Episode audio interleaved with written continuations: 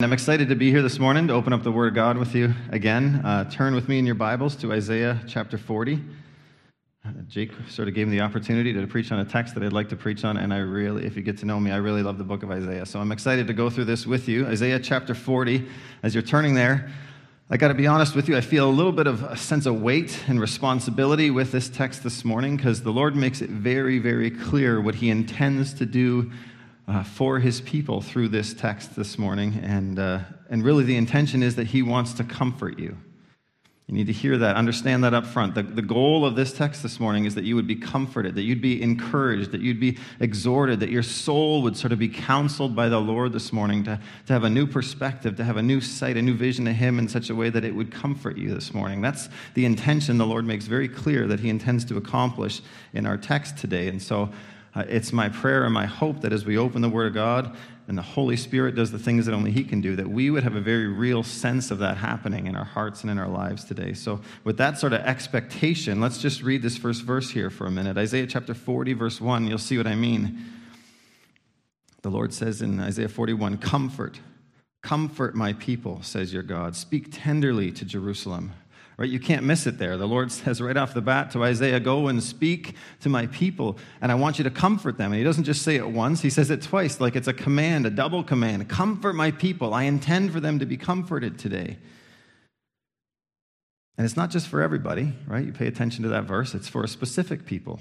Those who God says are my people, and those are the people who say, This is our God, right? Comfort my people, says your God. And I think it's important to realize that's more than that's important to connect here. That, that verse is not trying to teach that this is just the specific people this comfort is for. You need to understand that this is the foundational idea of why we need to be comforted. See, I don't know how much you guys know about the book of Isaiah, but chapter 40 is sort of this dividing line in the book, and looking forward from chapter 40 is all about this message of comfort. The whole thing is intended to point to and look towards this comfort that we can ultimately find in Jesus Christ. It's the coming conquering king that we're going to see in the end of Isaiah if you keep reading. There's the suffering servant that you're going to see and how he's going to come and redeem his people and save his people. They can't do anything for themselves. He is going to come and establish all of that. The supply, what he's, everything God has, he's going to supply to us. And it's just an incredibly um, intentional passage to comfort the people of God and all that God will supply them with. But the foundation of that, the foundational idea before you can sort of receive any of that comfort is this verse 1 here is the idea that you understand that you are the people of God. The people of God by faith who hope in the Lord. This is not just for anybody, it's for us who are the people of God. And why it becomes so profound for us as we hope in the Lord, as we understand through Jesus Christ, Isaiah's day, it would have been by faith in God, but now we see even more fully because we know Christ has come. It's through Jesus Christ and our hope in Him. We're identified as the people of God. Why this is so important is because when we begin to realize who God is, when we begin to understand how big and how majestic and glorious, and we have a vision of God and an understanding of God that's just full of all of who God is. We can behold him and see him in his glory and his might and his creating power. And then we think of us. We think that that great, conquering, creating God looks down on the earth, looks down, you know, come out of the telescope, so to speak, down at, looking at the earth, looking at Canada, looking at St. Thomas, looking at this little building, looking at you sitting in your seat. That king of creation is saying this morning, I'm speaking to you and I want to comfort you it becomes very powerful when you understand it that way, right? It, it, becomes quite significant. This is what the Lord intends to do for his people. It's for us as a congregation, but also for us as individuals. And so I have a question for you. Are you, are you finding comfort, even already this morning, in just this idea that this great sovereign God intends to comfort you? Or just check your heart for a moment. Are you, if you're honest, maybe still wrestling with the reality that you chase a lot of other things in life for comfort? Instead of chasing after God. Instead of pursuing who God is and more of Him, we pursue other things and we chase after temporal things. And I don't need to list them all quite yet. We'll get into more of that later, but you know what they are in your own life. And I just want to maybe challenge you this morning to, to acknowledge what those things are that you chase after for comfort in this world, for peace, for security in this world, and just say for the next 40 minutes, we're going to put all those things to the side because we really all know none of those things work. Right? None of those things work. So mentally, in your heart and your mind, put those things to the side. I'm not hoping in any of those things, at least for the next 40 minutes. I'm focused on God. And then with me this morning, I'd ask that we would all together ask the Lord to do what He intends to do this morning and say, Lord, please demonstrate that you are the one who's comforting me. Make that a prayer in your heart as we approach the word this morning. Ask the Lord to comfort you this morning. And then just a little bit of verse 2 here before we get into our text, starting at verse 12. Uh, verse 2 says, Speak tenderly to Jerusalem. Speak tenderly to Jerusalem. And the idea there is the Lord's speaking to Isaiah, and he's saying to Isaiah, Speak in such a way so that the people are convicted, so they're, so they're feeling and they're understanding exactly the comfort that I intend. Speak to them in such a way as to win their hearts over to the comfort that I intend. Convince them of it so that it would produce confidence and boldness in them. That's what he's intending to say there at the beginning of verse 2. And that's what the Lord wants to do with us. He wants to comfort us this morning. He is the comforter. Just a couple verses to, to reinforce this 2 Corinthians 1 3 and 4 calls him the God of all comfort. Right? Isaiah 51, verse 12, the Lord says, I, I am he who comforts you. And this is what we need. We need the Lord to be the one who's comforting us, who's showing us that. And the best way that we can possibly have that happen, I hope you hear this, the best thing, the best counsel you can have for your soul, where the Lord would speak to you and comfort your soul and encourage you, the best thing you can have is are you, are you ready for this? Is you need to behold your God. You need to see more of God. You may think you need answers to questions, but what you need more than anything else is to see more of God. That's why the title of today's message is Behold Your God. Look at this in verse 9. The Lord knows we need this. Look at Isaiah 40, verse 9 for a minute. Go up on a high mountain, O Zion, herald of good news. Like, go up on the mountain and shout it. Lift up your voice with strength, O Jerusalem, herald of good news. Lift it up and fear not. Say to the cities of Judah, say what? Say, Behold your God. This is what we need to see more than anything else. We need to behold our God this morning. I'm telling you, this is the best sort of form of counsel we can get. We need this more than anything else. Uh, we need to understand there's a direct correlation between how much we see God and how we see God and the decisions in our everyday life and the struggles in our everyday life. There's a direct correlation between how we react to the world we're living in and how we see God. And the best thing we can be doing is pursuing more of a vision of God, more of an understanding of God, see more of Him. And so our hope is that's what we'd have here this morning. And so I'll just ask sort of, that was sort of our introduction. And now as we enter into the text where the Lord sort of explains and exposes Himself to us, starting in verse 12, I'd ask maybe that we just pray together first and ask that we would see the Lord together. So bow your heads and pray with me. Let's humble our hearts before our Creator. God and Father, King of heaven, King of glory, the one who's created this earth. Lord, you are the one who sits on the throne. You are the King of kings. Lord, I pray that you would give us a glimpse of you today. Open our eyes just a little bit more, open our ears just a little bit more, that we would see you more. That you would do what you say you intend to do from the text here this morning, from your word here this morning. Lord, we believe your word is sure, your word is true, you are faithful, you are good, you're the good shepherd over your people, and you want to counsel us and and comfort us. Lord, I pray that we would experience that this morning and that our hearts would be eager for it, that our hearts would be longing for it. And as we look to be comforted by you, we would find that there is no better place than to just see more of you. This would be the delight of our hearts, Lord. Help us to enjoy the sweetness of knowing more of you, that it would be more delightful than anything else. I pray that you'd move in your word and your spirit would work and we would know that you are comforting our souls this morning. Bear that fruit in our hearts, the things that only you can do, Lord. We ask that you would do them. We ask this to the glory of your great name, and we ask it in the name of Jesus Christ. Amen.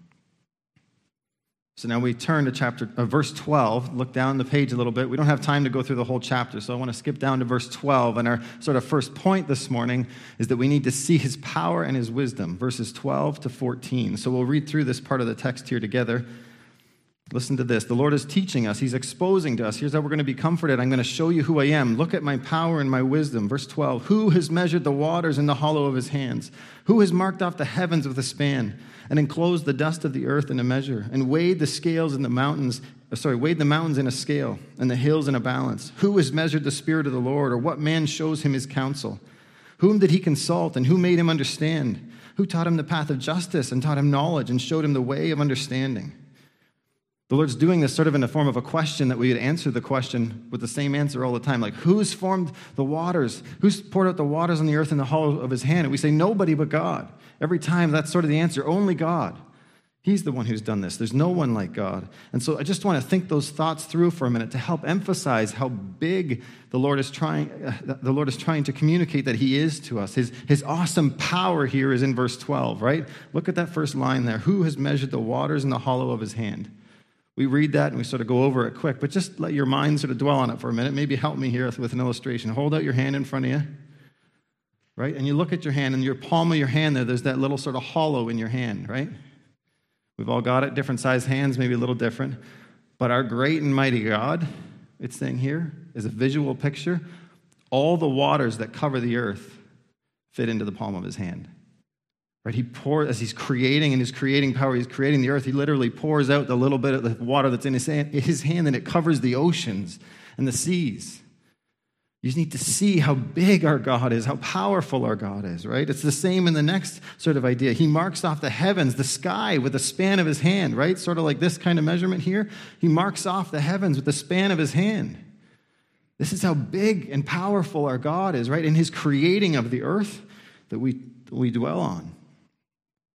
He encloses the dust of the earth in a measure and weighs the mountains in scales and the hills in a balance, right? It's like all the mountains all the mountains that are on the entire earth. He's sort of planned them out and laid them out. He's weighed them out and he's put them exactly where he intends to put them. And the hills too. And the dust is like in a measure, like it's like he's got, you know, just like his hands are big, he's got bigger measuring cups than us. He's got a little measuring cup, so to speak. Not quite. But the idea is that you would see how big our God, and God is in creating this world, how powerful He's so much greater than us. It's intended to sort of give this overwhelming picture of the size and the strength and the power of God. And then on top of the power of God, you have the wisdom of God. Verse 13 and 14. Who has measured the Spirit of the Lord? Or what man shows him counsel? And the idea here is as God created the world, as God created everything that exists, who sort of gave him counsel? Who educated him how to do it right? You know, you think about ideas. Here, look at verse 14. Who, gave, who made him understand? Who taught him the path of justice and knowledge and the way of understanding? You know, there's a lot of ideas out there that people, philosophers will think, you know, there's things in the world that are sort of intangible, like ideas like goodness and justice and righteousness and, and knowledge and understand. And they're sort of out there as, as things that were always before, and we sort of learn them as we come along as humans. And people tend to think God's the same way. They were always out there, sort of in the universe, so to speak, and then God sort of came along one day and he learned those things, and then he started to te- ex- ex- create the world from them. But that's not the truth. The truth is, God is the ultimate source. God is the one who always was, always is, and always will be. He's the first, the a priori, the thing before anything else that always was. And knowledge and wisdom and goodness and peace and love, they, He's the source of them. They come from Him. That's what Isaiah is trying to teach here, right? In his power, he creates the earth with the simplicity of the water of the earth in the palm of his hand, and, and things like goodness and understanding and justice, they come from him. He's the source of them. This is who our God is. We need to see this. I think we need to be sort of overwhelmed with this idea. He's the source of creation, He's the source of wisdom, justice, knowledge. Proverbs 3, verse 19 says, By the Lord, wisdom, the Lord by wisdom has founded the earth by understanding he's established the heavens. It's him. He's the, he's the original source of all of these things. He is God. There is no one like him. If you want to continue to encourage your soul with thoughts of how big God is, I'd encourage you maybe with a, just a little bit of homework here. Um, the Lord does this in another place in Scripture, Job chapter 38 and 39. I know you guys know the story of Job well enough. He's sort of struggling with a pretty tough spot in his life questioning God, wondering what's going on a little bit. And the Lord answers him in chapter 38 and 39. And how does God answer him? He's not giving him the answers of why. What God does to counsel Job is show Job who he is. Right? Just like we need to be comforted and counseled this morning, he, he goes and he lays out his creating power, his awesome power through those chapters. And so I just encourage you as a little bit of extra reading homework, Job 38 and 39, just to continue this sort of theme great for us to dwell on how great our God is. We need this more than we realize. Check out this verse, Romans 11 34. Oh, the depth of the riches, both of the wisdom and the knowledge of God. How unsearchable are his judgments and unfathomable his ways.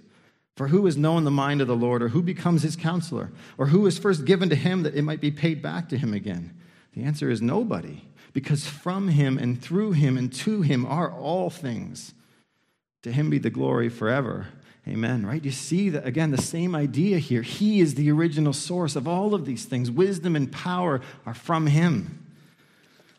It's important for us to see and understand this. And then again, maybe we just go back to the application of verse 1. I hope you guys are already seeing how big our God is just in this first point. You see how big and how strong and how wise he is. And then don't forget, that great king intends to reach down into this building and comfort you in your seat this morning. That's incredibly good news. The next point is to see that we would see his greatness and that we'd know that nobody, nobody in all of humanity compares to God. And the idea here is to remind us and comfort us by reminding us of how great He is in comparison to us. So listen to this text. It might sound a little offensive at first, but bear with me here. Listen to this. Behold, the nations are like a drop from a bucket, they're counted as dust on the scales.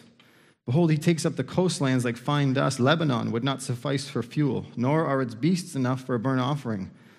All the nations are nothing before him. They are counted by him as less than nothing and emptiness. It sort of seems like almost like, whoa, you intended to comfort me. This doesn't feel very good, right? But understand what the Lord's doing. We need to understand how big he is in comparison to how big he is in comparison to us. And, and, and I think we have this problem where we start to think too much of ourselves in our society, in our world, right? We think much of certain men in our world or certain people who have power and influence. We look at them and we think they're rather significant and rather important. And the Lord says, no, forget talking about one man. Let's just combine, let's, let's just combine all you all together. Like, let's, all the nations, all the nations, he says, bloop, like a drop in the bucket compared to him.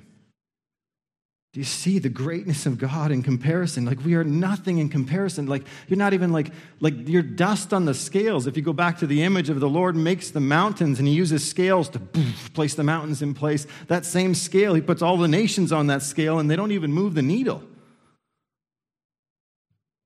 Right? Do you see that this is not to belittle man? Please hear this. This is not to belittle man so much that it devalues humanity. We believe the Bible teaches we're made in the image of God right? We're image bearers. This is not to insult what God has created, it's to understand by comparison us before our holy God. There is such a great contrast.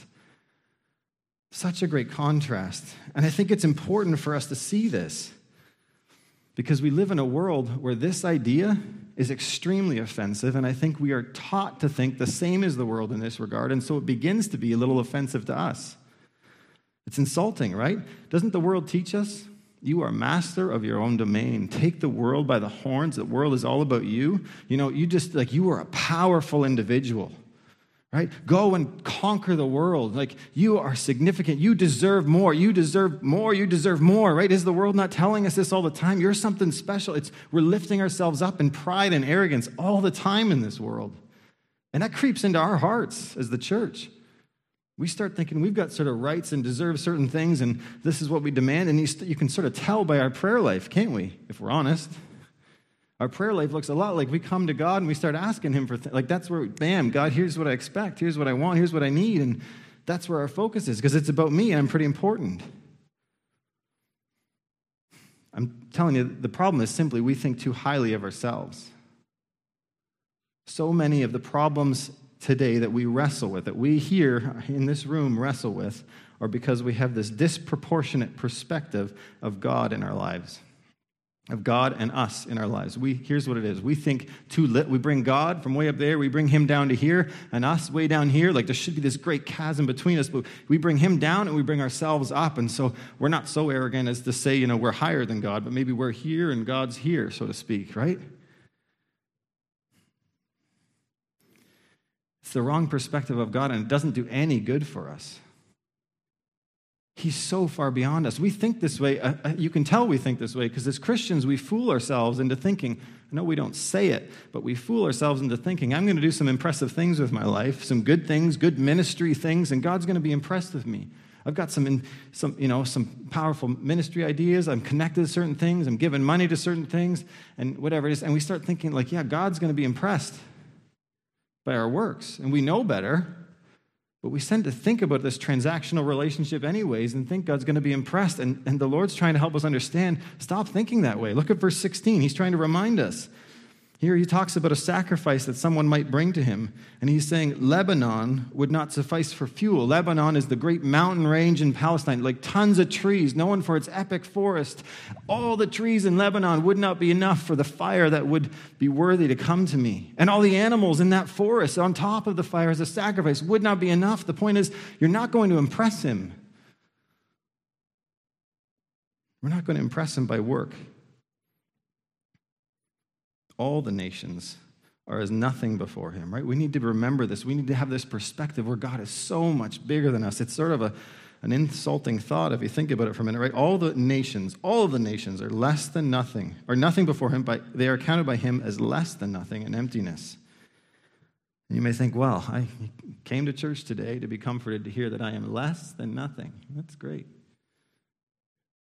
But I'm telling you, it should be comforting for your soul because the idea here is not to insult you, it's to see that compared to God, that's how small you are. We need to be reminded of how great our God is, how big and mighty and powerful and sovereign, and his creating power and his holiness and his righteousness, like everything you can think of, of how great our awesome God is. And in comparison to that, we should have the same response I'm so low, I'm so humbled. I'm telling you, this is good for us to understand. It's so good for our hearts. We need this. Think about it. Think about how it puts the, when you can remember that, when you can see God in that way for a minute, how good is it for your perspective on the things you're dealing with this week? The things that you're worried about sickness, life falling apart, money concerns, relationships that are strained. Like, think about all those day to day things or those things you work through the week and you're just wrestling with and they're, they're consuming your time and you're worried about them. And then all of a sudden you come to church this morning, you just reminded for a moment, for a glimpse, how big our God is. Does it not put those things in perspective? They're not as big of an issue, first off, and I don't say it to be insulting. I just think from God's perspective, He's not worried about any of them, and He's called you one of His kids. You're one of His. Because you're one of His, you should feel so secure. This sovereign, all powerful God is saying, You are mine. I intend to come for you. I'm shepherding you. I'm guiding you. Rest in that. Find comfort in that. And then on the other side, maybe not worried about it, but some of us might wrestle with anger or bitterness this week. I know how that works. You get angry or bitter about something, it just starts to chew you up inside, and it becomes the only thing you think about all week long. And anybody wants to talk to you, you're going to snap about it because it's just consuming your thoughts. It's such a big deal in your mind. And then you come to church this morning and you get reminded how little and how small that is compared to the great and mighty and awesome God. Isn't that not counsel for your soul? Isn't that what you need? To be reminded of how big and powerful and amazing and loving our God is. We need this and I just give you maybe another application here of how you can continue to remind yourself of this. One good practice, one good discipline you can do to continue to draw your mind to this, because it's good for all of us to not just hear it one morning, but to hear it over and over again, is in your prayer life.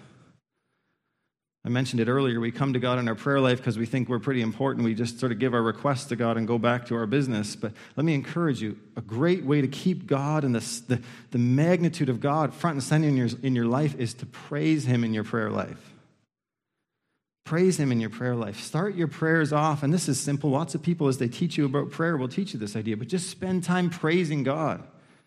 Praise Him. Like, start the prayer off not by asking your, your you know, your, petitions to the Lord. Not that those are wrong, but start your prayer off by praising Him, lifting His name high, declaring how great He is, declaring His creating power, His saving power, His love for you and sending His Son. Just praise Him and praise Him with whatever comes to mind. And let your kids hear it. Let your kids hear it so they don't fall prey to the same thing we sort of do, right? That they learn to get used to this big and awesome and incredibly glorious God. It's so good for us to have this front and center in our minds. I think we need this way more than we realize. That God would be put back in his place, way up on his throne in our hearts and minds, and we'd be humbled where we ought to be. And we live from that perspective. It's good for us. The third point is that we need to see his divinity, that he truly is the only God. This is what we need to see here, verse 18 to 20. the issue on the table here is not humanity, but idolatry.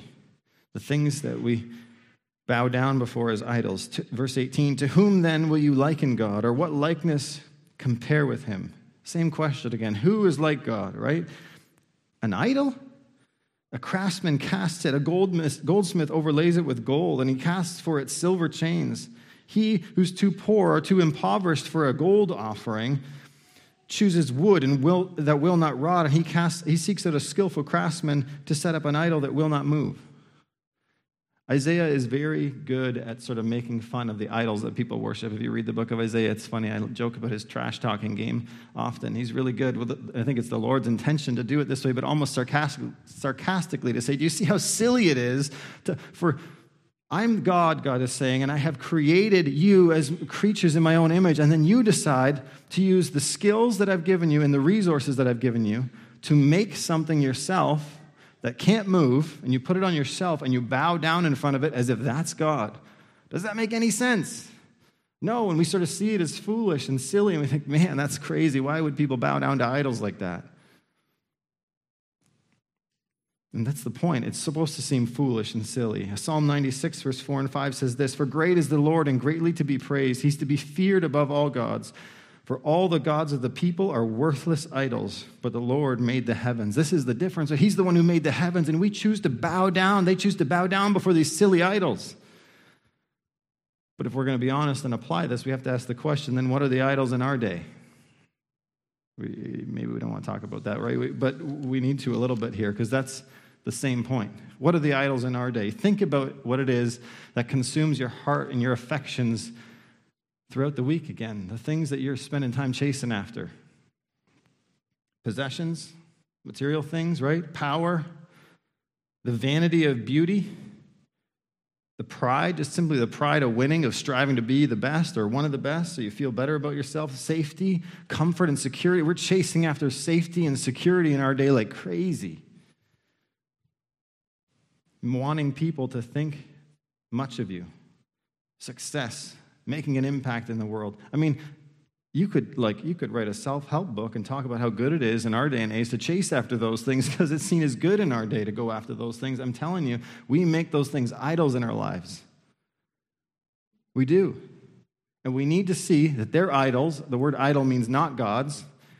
They're not gods, but we bow bow down before them anyways. And if we're honest, I was thinking of how to make this visual picture stick. What you ought to do if you're somebody who struggles with possessions in your life and that you can't help but keep chasing after the next new thing and the next biggest thing and wanting to make your house better, wanting the next car, wanting the new iPhone that's coming out, whatever it might be. I'm telling you, if you're honest about your house and those possessions being as consuming as they are, maybe you should get out in front of your neighbors, get on the lawn and bow down in front of it. And we chuckle. It seems a little silly. I'd be foolish. Well, just as foolish as these guys bowing down before a wooden idol, right? That's the point. It's all foolish, whatever it is. Your job, you go to work, you go bow down in your office beforehand to make sure everybody understands this is what I worship. Like we get consumed with that stuff and we got to stop it. It's foolish, it's silly. We need to see him as the only God. There's no one like him. He's so far above all of these things that they're not worth chasing after. We need to check our affections and make them long after the Lord, much more than we long after those things. Next thing is we need to see him as the King of Kings. And here, this is verse 21 to 24. We have to know that he is the true ruler of humanity. Let's read this passage uh, together, starting verse 21. Do you not know? Do you not hear? Has it not been told to you from the beginning? Have you not understood from the foundations of the earth? It is He, it is God who sits above the circle of the earth, and its inhabitants are like grasshoppers. He who stretches out the heavens like a curtain and spreads them like a tent to dwell in. He brings the princes of the, the princes to nothing and makes the rulers of the earth emptiness. Scarcely are they planted, scarcely are they sown, scarcely have, has their stem taken root in the earth when he blows on them and they wither, and the tempest carries them off like stubble. The issue on the table in this one is the kings and rulers in this earth that we make way too much a deal out of. We, you just first let's talk context. In Isaiah's day, I don't know if you guys are aware of the context, but Isaiah is writing in a Jerusalem that is about to be destroyed, right? You guys know of how the Babylonian Empire came and they conquered Jerusalem took them out of their homes, brought them as slaves into a new country. They destroyed their temple, right? You think the book of Daniel, how Daniel's in under King Nebuchadnezzar, right? That's Babylon. They, they've all sort of been dragged out of their homes, living in this new world as slaves, and sort of it's a difficult world to live in. The book of Isaiah is right in that time frame. And so there's lots of questions in their hearts going around about how do we how do we make sense of the leaders in this world? How do we make sense of the rulers in this world and how what they seem to be doing and the things that they're chasing after and where they're bringing our our society. What, how do we make sense of it? What's going on with all of this? And there's fear and there's worrying, and I'm sure the dinner table and the friends around the local Tim Hortons in Babylon are questioning and asking, what are we going to do? What do we make sense of this, right? Doesn't sound that different from our day, does it? especially like quite relevant for the day we're living in. People, I mean, you can't. I'm not on Facebook or, or Instagram anymore, but you, I hear that you can't scroll down your page without seeing people talk about this kind of stuff in our day and age what's going on in our world? How do we make sense of it? What if? What if this happens? What if this happens? People are so consumed about the big world leading sort of men and women in our world, with, whether it's corporate, whether it's governments, whatever it might be, and there's concern and questions what's going to happen, and there's fear. There's a lot of fear in our world right now because of leading men and women in our world.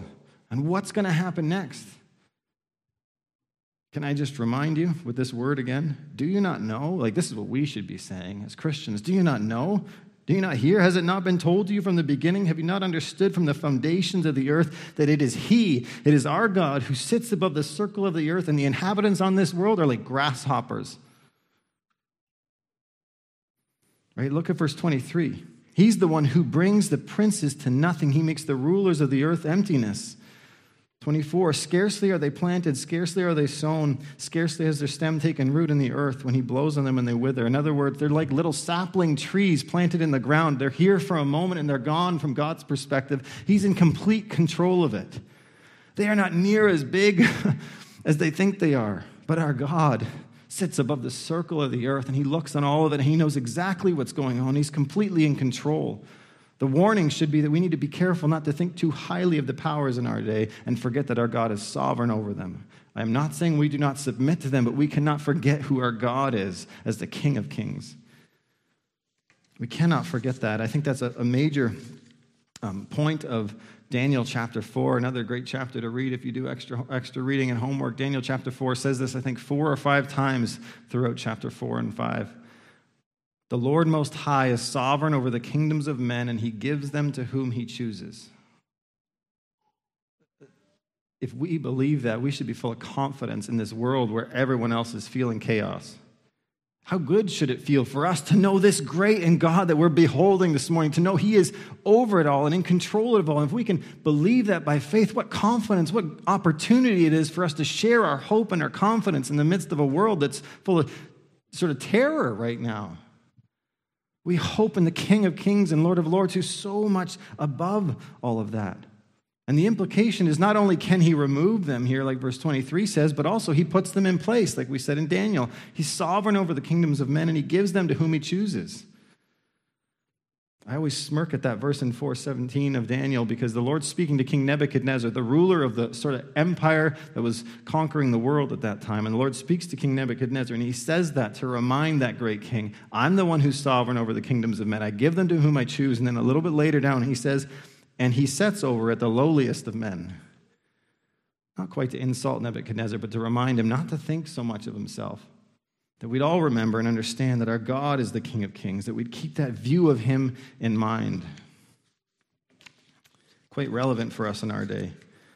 The next point we see as we continue to look at our God and how much greater He is than everything else is take a look at the cosmos, see His control of the cosmos. And on this one, I just, you know, I encourage you, lift up your eyes and see your God. We need to lift up our eyes and see our God, not just here in creating this earth, but in the whole of the universe. Look at these verses 25 and 26. To whom then will you compare me? Again, the question.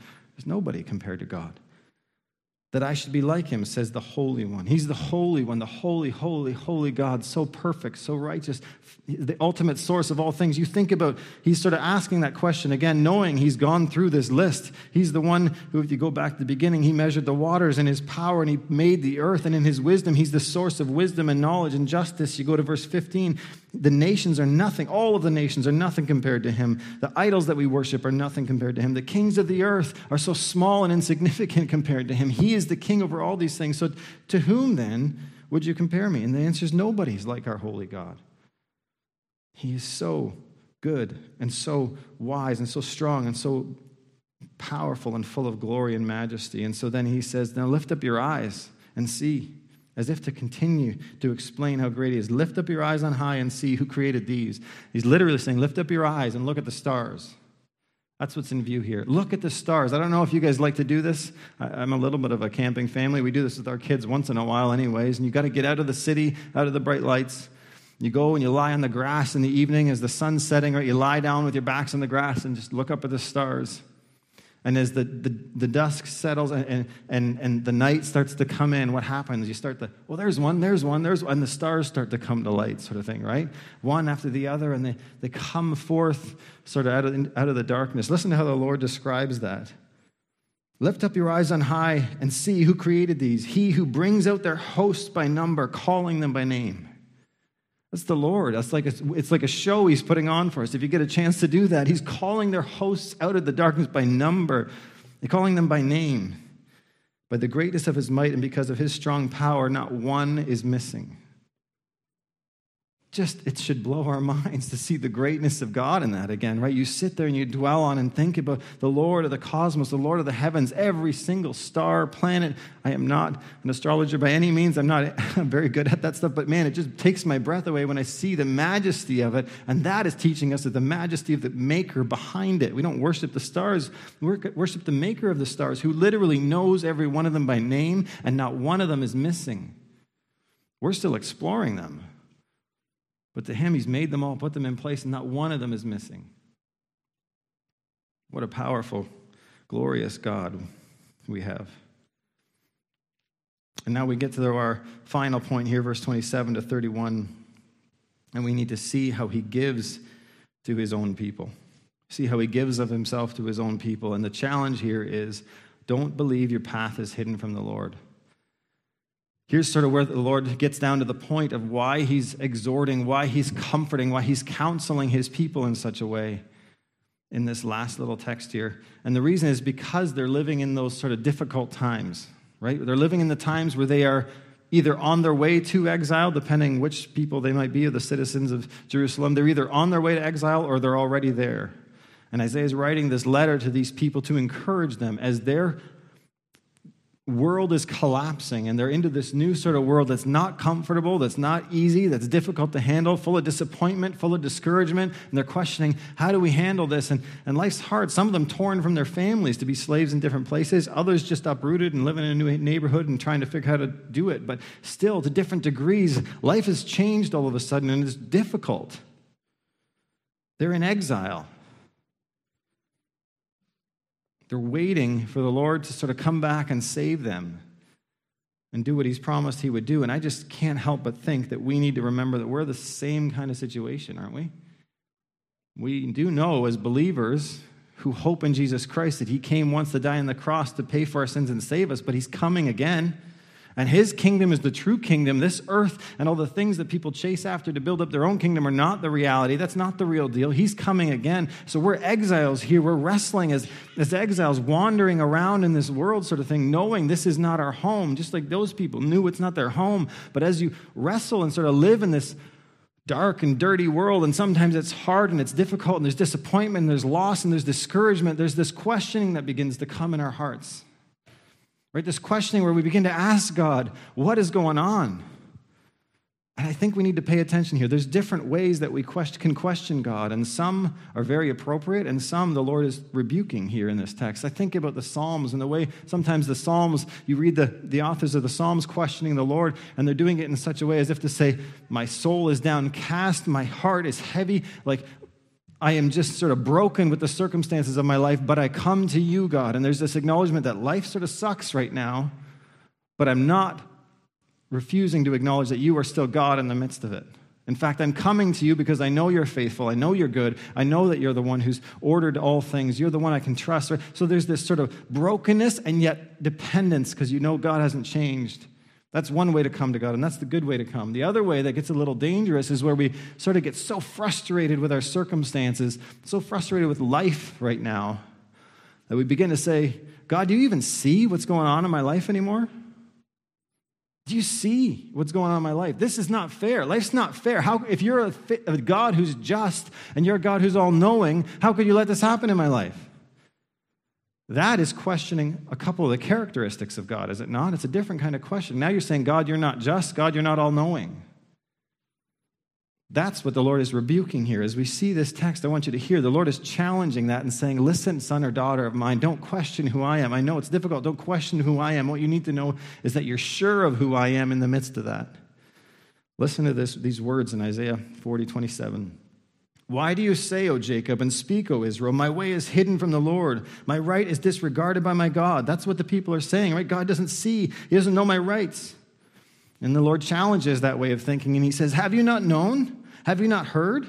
Don't you know who I am? He's reminding them, This is who I am. The Lord is the everlasting God, the creator of the ends of the earth. He does not grow faint or grow weary, His understanding is unsearchable. I don't know if you missed it or not, but there's four huge ideas about God in that one little verse. Look over it again quickly with me as the Lord reminds us, just like He reminds those people who are questioning Him as they wrestle. The Lord says, Have you not known? Have you not heard? The Lord is the everlasting God. Our God is an eternal God. Just point number one to note out of that verse. The next thing is He's the creator of the ends of the earth. He made the whole earth, He's everywhere, He's omnipresent. He is our creator of all things. On top of that, he does not grow faint or weary. He's untiring. We may think God's taking a break. He's on the night shift sleeping while our life is going on. Sort of not, not the case. Our God is all powerful. He doesn't take a break. He doesn't rest. That's the next one. He's all powerful, omnipotent. Another one is his understanding is unsearchable. He's all knowing. Do you see? God is reminding his people as he knows they're struggling, he knows they're wrestling because life sometimes is difficult to comfort them. He goes, Don't you know? Haven't you heard who I am? Trust in that. Cry out and say, like we just sang, Lord, I need you. That's where our hearts should be. And then see how he's saying, I am here, right? Look at the good news. That's who, who God is, how powerful he is. But then look at the good news in verse 29. Out of that power, out of that wisdom, out of that sort of eternal power, verse 29, he gives power to the faint. And to him who has no might, he increases, he gives abundant strength. What incredibly good news that this all powerful, sovereign creator God who holds the universe together by the word of his power says to us as he desires to comfort us this morning listen, you call on me and I will give you power. I will give you strength. I'll supply you with what you need. This is what he's trying to comfort us with. Remember, don't lose sight of who I am and understand that I will supply what you need. Don't try and do it on your own. Don't try and, I know we are so prideful in our day and age, right? Aren't we? We try, okay, I believe in God, but I got this. I'm thankful that He's going to die on the cross to save me from my sins, but everyday life, I've got it. No, you don't. Look at verse 30. Even the youth shall faint and be weary, and the young man shall fall exhausted. Right? Even the young man, I'm not a young man anymore. I'm learning that a little bit now. Just getting there. I don't, I don't want to admit it either. But we get tired. We get exhausted. And even the young man, in his strength and his pride, thinks he can handle this sort of world that's throwing uh, everything at him. And I'm telling you, stop it. Don't even go that way. Don't try and depend on your own strength. No, we ought to understand who our God is, how humble we should be, and that we live saying, Lord, I need you. Singing that song, we just say, Lord, I need you. You are the one who I know is strong, who I know is full of wisdom when I need wisdom, who's full of power when I need power. You are my supply. This is where we find the strength and the comfort and the peace to live. Look at verse 31. It's not the young man who's going to last, it's but those who wait for the Lord. They shall renew their strength. They shall mount up with wings like eagles. They shall run and not be weary, walk and not faint. Just a quick little note of that word renew. They shall renew their strength. I, think maybe a better translation of that is they shall exchange their strength. Because sometimes we read that and we think renew, like I've got some of the strength, and then God's going to help me sort of get my strength back up to the level it needs to be. I think the better way you need to understand it is we switch. I know my strength is nothing, and I just take all of the strength of God. That's how I'm living, and I'm exchanging my strength for His strength, and I'm living in that power. So we exchange our strength, and then we live our life waiting for the Lord. I want to just talk a little bit about waiting for the Lord here as we come to the end of our message this morning. Those who wait for the Lord. Sometimes I think we think about this word waiting, and it gives us an excuse to sit on the couch.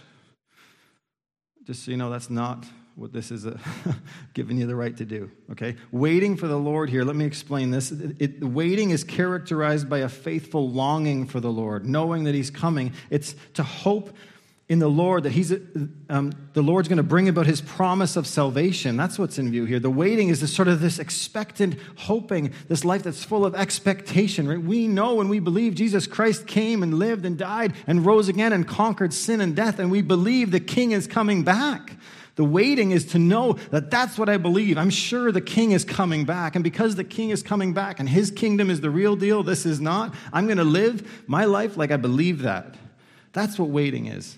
I'm going to live my life actively. It's actually an active waiting, if you really understand it. My life is so dependent and knowing that I'm waiting for that return that the decisions I make now make it obvious to everybody that I'm waiting for that return, not living for here.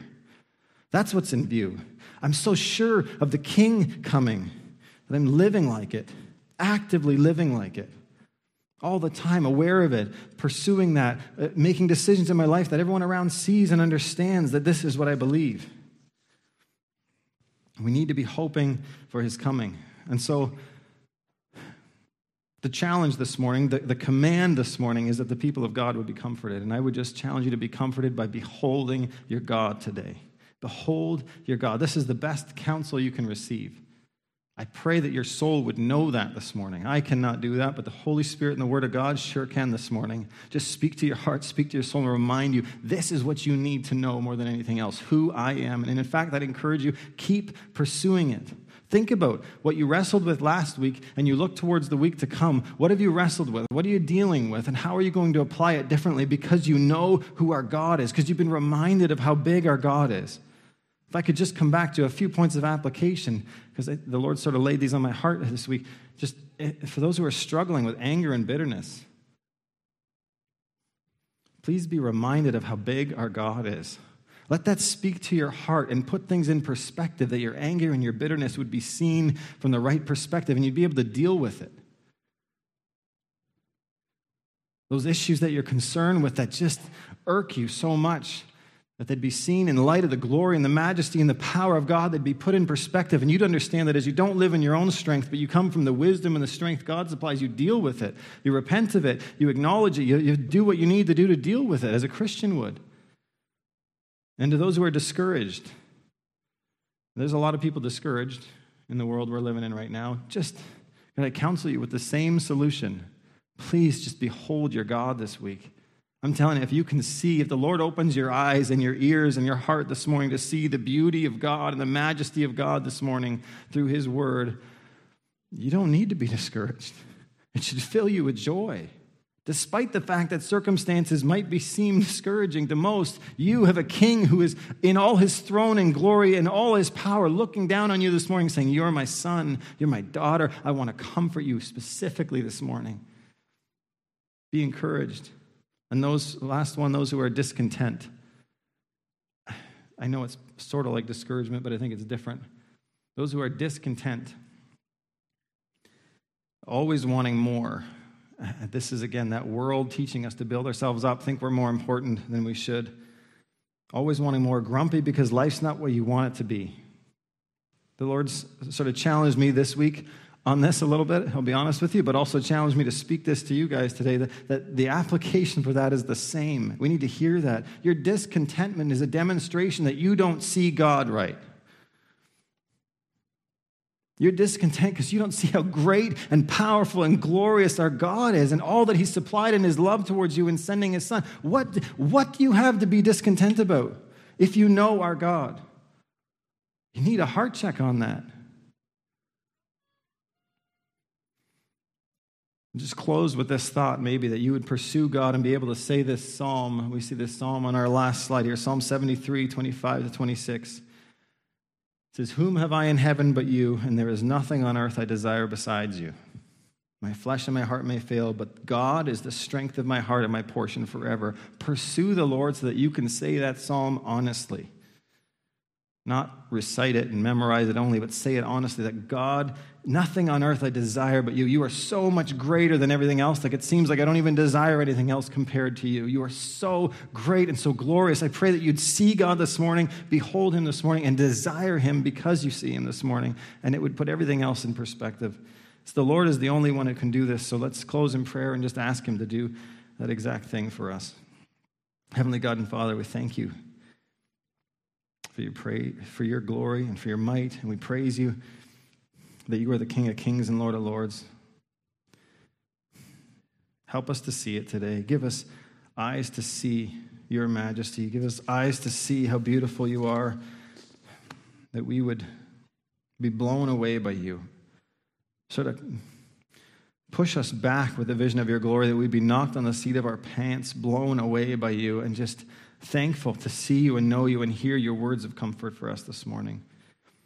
Lord, demonstrate yourself to us, show us your glory, show us who you are, and, and overwhelm us and, and help us to have hearts longing to just sing your praises, to longing to give you all the glory and all the praise, because we know how great and awesome you are, Lord. Help us to delight in you more than anything else, we pray. In Jesus' name, amen.